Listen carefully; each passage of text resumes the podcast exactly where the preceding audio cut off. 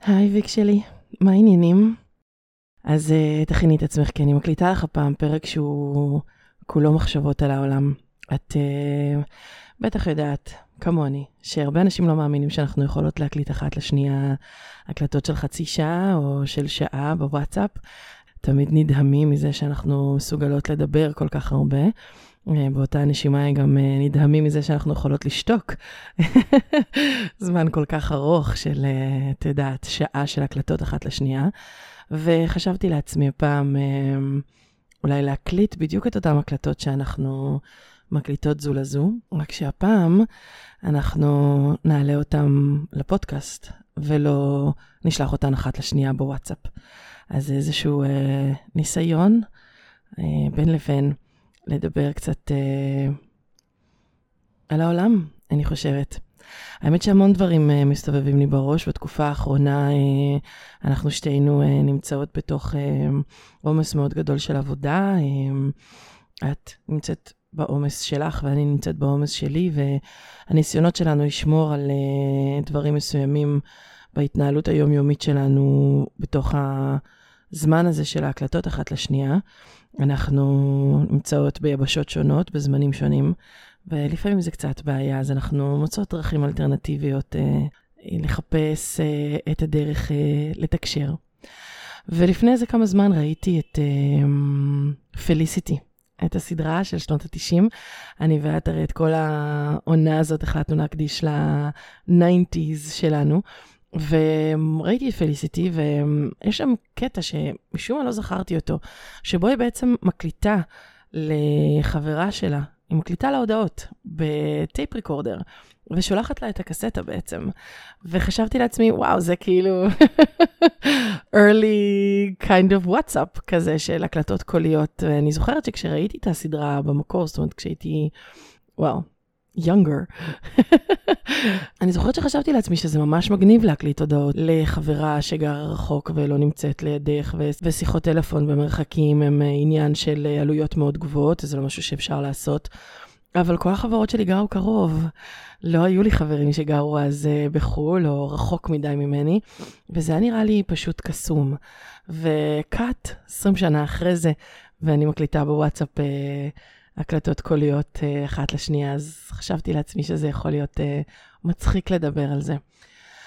אז את יודעת, בתוך כל היום-יום הזה שלנו, שאנחנו מוקפות בו, וכל כך הרבה בשורות לא טובות, במיוחד ספציפית בישראל, כל מה שקורה עם הממשל, וכל מה שקורה עם הקורונה, וכל מה שקורה עם uh, הקרבות בין ימין לשמאל לבין מזרחים ואשכנזים, כל מי ש... חי או צורך חדשות אה, בישראל מודע למחלוקות המגוונות שקיימות כאן סביבנו בכל אפיק. ואני רציתי לדבר על משהו אחר. רציתי לספר לך על uh, קצת בשורות טובות, קצת שמח, קצת טוב. אני לא יודעת אם שמח, אבל קצת טוב. וזה בעיקר לדבר על העיר הקטנה שלי שאני גרה בה. אני uh, מקליטה מהבית כמובן, כמו שאת בוודאי יודעת, אני יושבת בקומה שלישית, um, זאת הקומה האחרונה של הבית שלי. הבית שלי נמצא על גבעה, וזה אומר שאני אני משקיפה למעשה על כל העיר. מלמעלה אני רואה עד עזריאלי, ואני רואה את הנחיתות ואת ההמראות המעטות, יש לומר כרגע, uh, של נתב"ג. ואני מסתכלת מסביב, ואני רואה את העיר הקטנה שלי, שאני מאוד מאוד אוהבת את בת ים. ואני רוצה לספר לך על דברים שקרו כאן בתקופה האחרונה. אנחנו...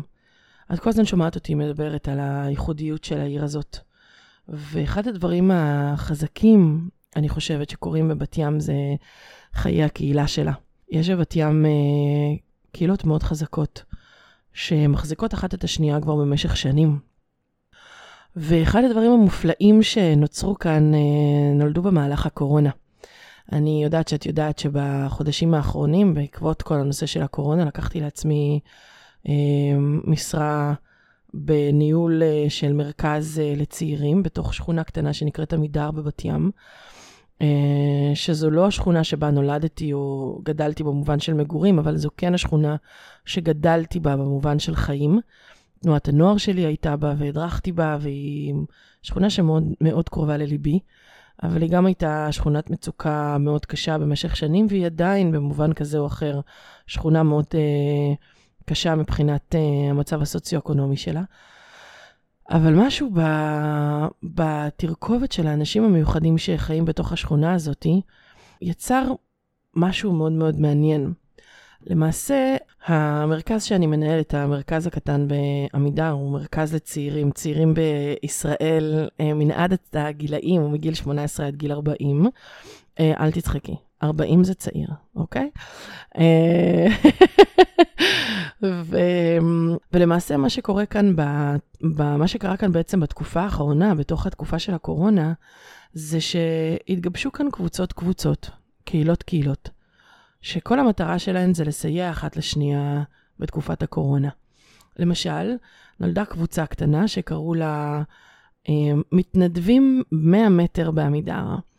וזה אומר שלאור ההגבלות שהיו כאן על אה, מרחקים שאפשר ללכת מהבית, 50 מטר, 100 מטר, אז בעצם אה, נוצרה קבוצת וואטסאפ קטנה שהצעירים בעצמם פתחו לעצמם, ובה הם מעבירים הודעות, למשל, אה, יש אה, אדם מבוגר שהוא ערירי, הוא גר לבד, אין מי שילך להביא לו תרופות, מי יכול אה, לקפוץ לבית המרקחת להביא לו תרופות. יש כאן משפחה מאוד מבוגרת, זוג מבוגר, שלא יכולים לצאת לעשות קניות. מי יכול לצאת ולעשות עבורם קניות בבקשה. וככה כל מיני הודעות. אה, יש כאן מישהו שעשה קניות וקשה לו להרים את הקניות שלו לקומה השנייה של הבית, מי יכול לעזור לו לבוא ולהרים בשבילו את הקניות לקומה השנייה של הבית. וכך מגוון של דברים שקורים רק כדי שהמבוגרים, הקשישים שבאמת סבלו מהעניין של הקורונה, יוכלו בעצם להמשיך להתקיים uh, כרגיל, אם הם, או שבני המשפחה שלהם למשל גרים רחוק, או לא נמצאים זמינים uh, במהלך תקופת הקורונה, אז השכונה התגבשה בעצם אחת אל השנייה לייצר את זה. וזה גרם לי להתחיל לחשוב על האופן שבו, אני לא יודעת אם להגיד uh, ישראל, או לומר היהודים חיים את החיים שלהם לאורך, uh, למעשה משחר ההיסטוריה. אני חושבת שהעניין הזה של אה, קהילתיות, פרט לעובדה שבאמת העניין של קהילתיות הוא דבר עולמי, זאת אומרת, אנחנו בני אדם, בני אדם צריכים בני אדם נוספים כדי לחיות לצידם, אנחנו אנשים חברתיים, אנחנו יצורים שמתערבבים. משחר האנושות אנחנו חיים בתוך קהילות קטנות, עם uh, כנוודים, מלקטים, וואטאבר, uh, אנחנו באמת חיים בקבוצות קטנות. אבל אני חושבת שמשהו ביהדות הפך את זה, או לקח את זה כמה שלבים קדימה. גם בגלל העובדה שב-DNA שלנו אנחנו מחולקים לשבטים. כל אחד מאיתנו מקבל נחלה, ויש קשרים בין כל שבט לשבט. יש אה, אה, מלוכה שמכנסת אותם, יש אה, אה, חוק ש, שעוטף אותם יחד. כמובן שעוד יש המון המון שינויים, מי שבקיא בכל העניין הזה יודע את כל השינויים של יהודה וישראל, אבל עדיין אני חושבת שהנושא הזה באמת מאוד מאוד מעניין, כי במובן מסוים מעולם לא הפסקנו לחיות כקהילה. הסתכלתי לעצמי קצת מה הוויקיפדיה אומרת על קהילה, אז היא אומרת שקהילה יכולה להיות מוגדרת בכמה אופנים, זה יכול להיות קבוצה של אנשים שגרים באזור גיאוגרפי מסוים, תחת אותו שלטון, או קבוצה חברתית בכל גודל של חברי החיים במקום מוגדר, חולקים ממשל משותף, הם בעלי מורשת תרבותית והיסטורית משותפת. או קבוצה של בני אדם בעלי עניינים משותפים, אינטרסים או דעות, אה, בעלי הפריה הדדית והרגשת שותפות. או קבוצת חברים דתית, מקצועית או אחרת, שחבריה הם בעלי עניין משותף, כמו קהילת עסקים או הקהילה היהודית, שהגף רדיפות נדדה ממקום למקום ושמרה על זהותה כקהילה, וקבוצת פרטים האחרון כמובן, קבוצת פרטים שיצרו קשרים חברתיים הפועלים בגבולות מסוימים, מקושרים למקום ויש להם מאפיין, רצון או עניין משותפים. ואני חושבת לעצמי על, ה, על כל ההגדרות האלה, שלמעשה בעצם כולם אותו הדבר. קבוצה של אנשים שיש להם איזשהו אינטרס משותף וחולקים את אותו, אמ, את אותם מנעד אמונות, או, אותם, או אותו מקום, או אותו שטח גיאוגרפי ומחוברים בו. חשבתי לעצמי עד כמה קהילה זה דבר פנומנלי.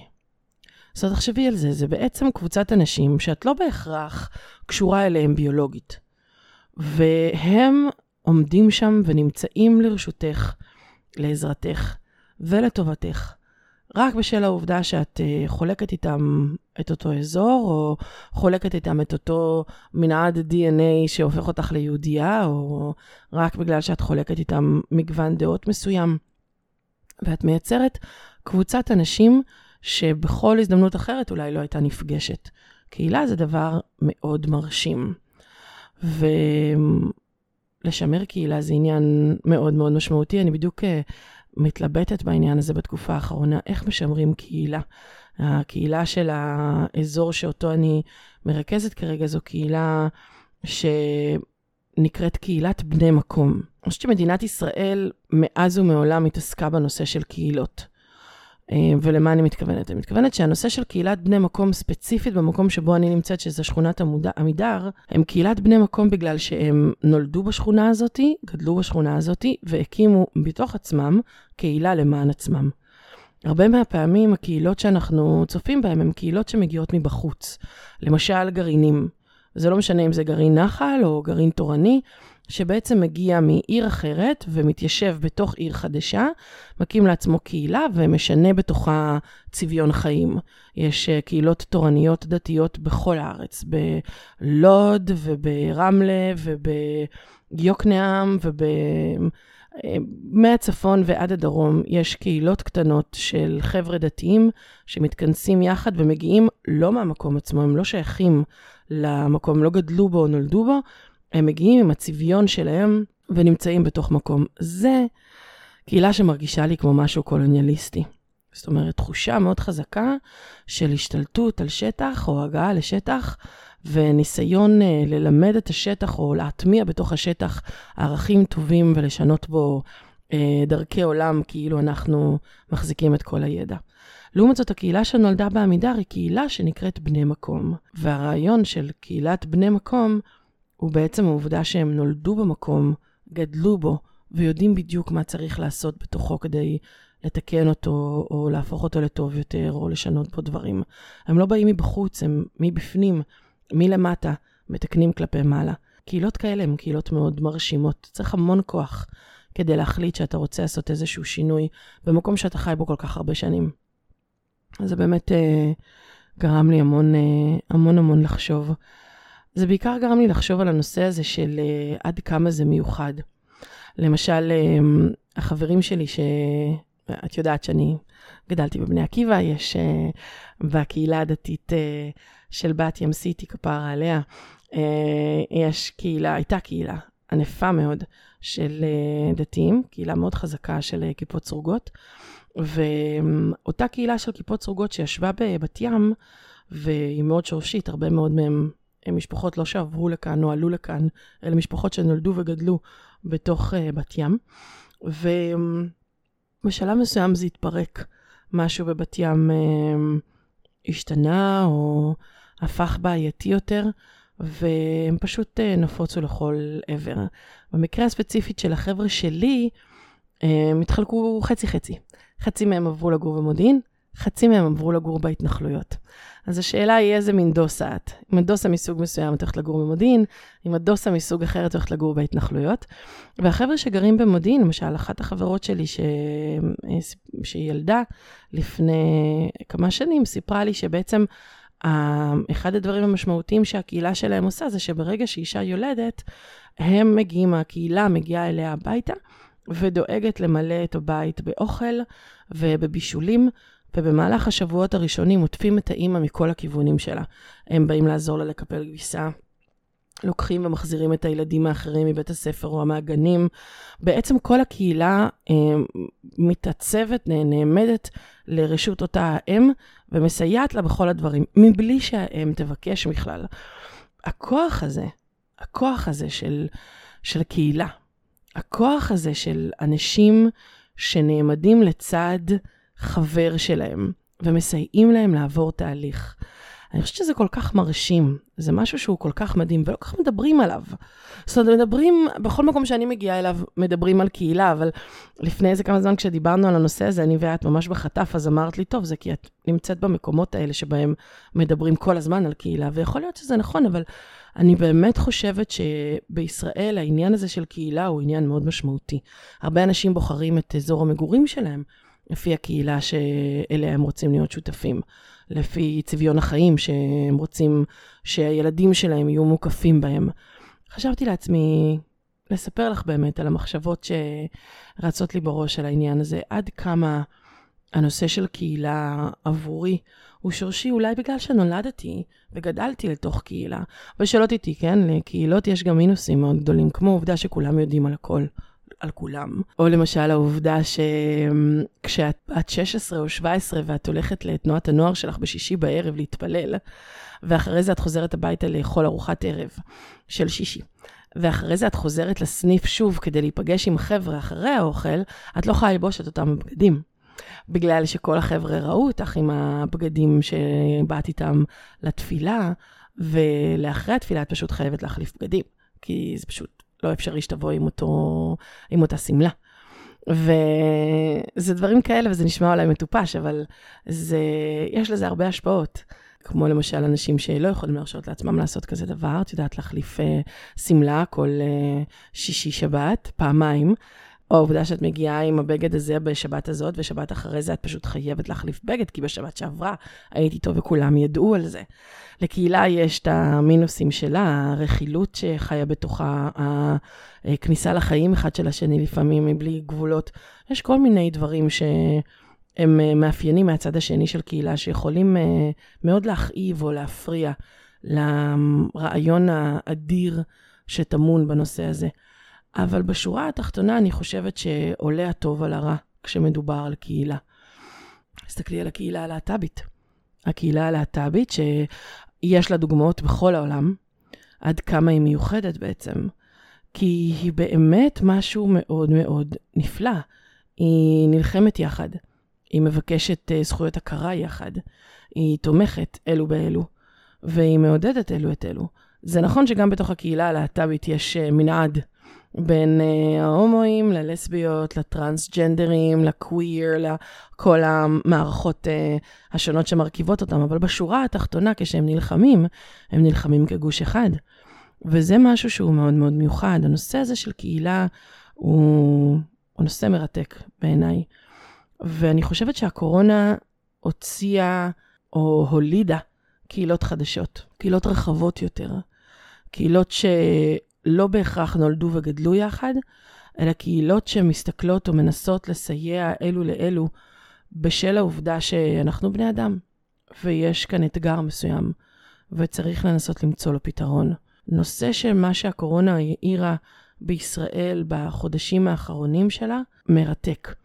כי על הנייר, הבקשה היא ריחוק חברתי, וישיבה של שני מטר אלו מאלו. והיעדר מגע וחיבוק וכל מה שמשתמע מהנושא של אה, שמירה על הבריאות שלך. And yet, באותה נשימה, היא גם יצרה מצב מרתק של חיבורים ושל ניסיון לעזרה הדדית ושותפות הדדית. בתוך המקום הזה שאני מנהלת בבת ים, המרכז צעירים הזה שאני בתוכו, יש כמה דברים מעניינים שקורים, יש שם כל מיני קבוצות. יש שם קבוצה של סטודנטים, כפר סטודנטים קטן, שהמטרה שלו זה ביחד להרים את השכונה. גם הם בני מקום, הם סטודנטים שנולדו וגדלו בתוך שכונת עמידר. שכונת עמידר, בשל היותה שכונה עם מצב סוציו-אקונומי נמוך, יש לה סיום בגרויות נמוך יותר, וכמות קטנה יותר של אנשים שהולכים לאקדמיה בגלל הבעיות הכלכליות של היעדר היכולת לשלם שכר לימוד לשנת לימודים. והמלגה הזאת היא מלגה מלאה. היא מלגה שמעניקה להם בעצם את כל הכיסוי שהם צריכים ללימודים, ובתמורה, הצעירים האלה חייבים לבוא עם רעיונות לקידום השכונה. תחשבי כמה זה נפלא. כי הכפר הזה שאני מדברת איתך עליו, הוא אין עוד אף כפר בכל כפרי הסטודנטים בארץ, שנולד בתוך השכונה, למען השכונה, מאת תושבי השכונה. בכל הכפרים האחרים זה פועל בדיוק כמו שסיפרתי לך על uh, גרעינים תורניים. אתה בא מבחוץ, מתיישב בתוך שטח ומתחיל לשנות אותו. כאן האנשים חיים את השכונה, נולדו בתוכה, וכשהם באים עם רעיונות מה לעשות ואיך להתנדב, הם יודעים בדיוק מה השכונה צריכה. והם הביאו כל מיני רעיונות אדירים במהלך השנה האחרונה. חלקם כבר ממש מתחילים לעבוד עליהם, חלקם בעקבות הקורונה זה לא יצליח, כי זאת הייתה השנה האחרונה שלהם של התואר, אז הם לא ימשיכו לשנה הבאה. אבל היו כאן רעיונות כמו הקמה של גינה קהילתית, או הקמת מרכז לפילוסופיה יהודית, אמ, או בר לצעירים לצאת אליו, לשתות בירה ולהתכנס ביחד, ודברים שאנחנו לוקחים כמובן מאליו. הם, הם, היכולת שלי לעלות על אוטובוס או מונית ולקפוץ לתל אביב ולשבת עם החבר'ה שלי על בירה וליהנות בסבבה שלי ובכיף. להרבה מאוד אנשים אין את היכולת הזאת, ולהקים בתוך השכונה בר קטן שמאפשר לחבר'ה לשבת ולהיפגש בו, וואו, כמה זה אדיר, זה פשוט נפלא. אז זה למשל אה, קבוצה אחת, יש שם קבוצה נוספת שהיא נקראת שני נשי, ובכל יום שני הן נפגשות רק נשים, כדי לתמוך אחת בשנייה ולקדם אחת את השנייה ולהעצים אחת את השנייה. ויש שם אה, קבוצה שעומדת אה, להיבנות שעוסקת בריצה, קבוצת נשים של ריצה בעמידר, והדבר הזה גורם לי להסתכל על זה ולהגיד, וואו, וואו, איזה יופי זה, כשאנשים מתכנסים יחד ו... מקימים לעצמם משהו מיוחד כזה. ואני חושבת שאני ואת קהילה. אני ואת ויק, לא משנה המרחק ולא משנה היבשת שמפרידה בינינו, והאוקיינוסים והימים והמטוסים. אני חושבת ש... אני חושבת שאת יודעת שאם uh, תצטרכי, וזה לא משנה איך או מה, כל מה שאת צריכה לומר זה, אני צריכה עזרה. ובתוך שניות אה, יקנה כרטיס טיסה, ואני אבוא לבידוד ל-14 יום אצלך בבית כדי אה, לעזור. ואני חושבת שזה הפוך גם, במקרה שלי, אם אני אתקשר ואומר לך, ויק, אני צריכה עזרה. אני בטוחה שאת אה, תעזבי את כל מה שיש לך ביד ותבואי. בין אם זה פיזית ובין אם זה מנטלית. לפעמים המנטלית אה, חשוב אפילו יותר מהפיזית. לפעמים את מסמסת לי אה, הודעות כמו, הלוואי ואת פנויה רגע. ואני חושבת לעצמי כמה זה מקסים, כי את אפילו לא אומרת לי, אמ, בואי נדבר, או פשוט מתקשרת, אלא רק אה, שולחת איזה מין אה, אה, בקשה חרישית. הלוואי ואת פנויה. ואז ברור לי שהדבר הבא לעשות הוא להרים טלפון, אני אפילו לא כותבת לך שאני פנויה, אני פשוט אתקשר. אני חושבת שזה נפלא, כי קהילות וחיבורים בין אנשים, והרצון אה, לקדם, לאסוף, לעטוף, הוא פלא. ואני חושבת שאיתו צריך לפתוח את החדשות. מדינת ישראל מתמודדת עם הרבה מאוד דברים, אבל בתוך כל הקושי והשחור, ובתוך כל הדברים הקשים שקורים, שלא קורים רק בישראל, no, worldwide, הם קורים בכל מקום, הקושי והאתגרים והלחץ, ההיעדר והפחד מהגל הבא בחורף, ומה שזה לא יהיה, איזה מעין הם, דמיון מופרך שעולה בראשנו ומייצר בו כל מיני פחדים. לפחות אנחנו יודעים שיש לנו קהילה קטנה, שאפשר להישען עליה אם צריך, ושיכולה לעזור לנו ברגע האמת. זהו, זה פרק uh, קצת מוזר, שמוקלט uh, דווקא ביום שישי. דקה לפני ששבת נכנסת, וזה מחשבות שאני שולחת אלייך בפודקאסט ולא בוואטסאפ. אבל אה, זה זה למה שהייתי מקליטה בוואטסאפ. אולי רק באיכות טיפה יותר טובה. כרגיל, אני מתגעגעת אלייך מאוד, אוהבת אותך מאוד, בכל ליבי, ואת קאי, ואת רועי, ושולחת לך נשיקות לסוף שבוע, ומחשבות על קהילה ושותפות וחברות עמוקה, והמון המון אהבה. שבת שלום, מי דרלינג.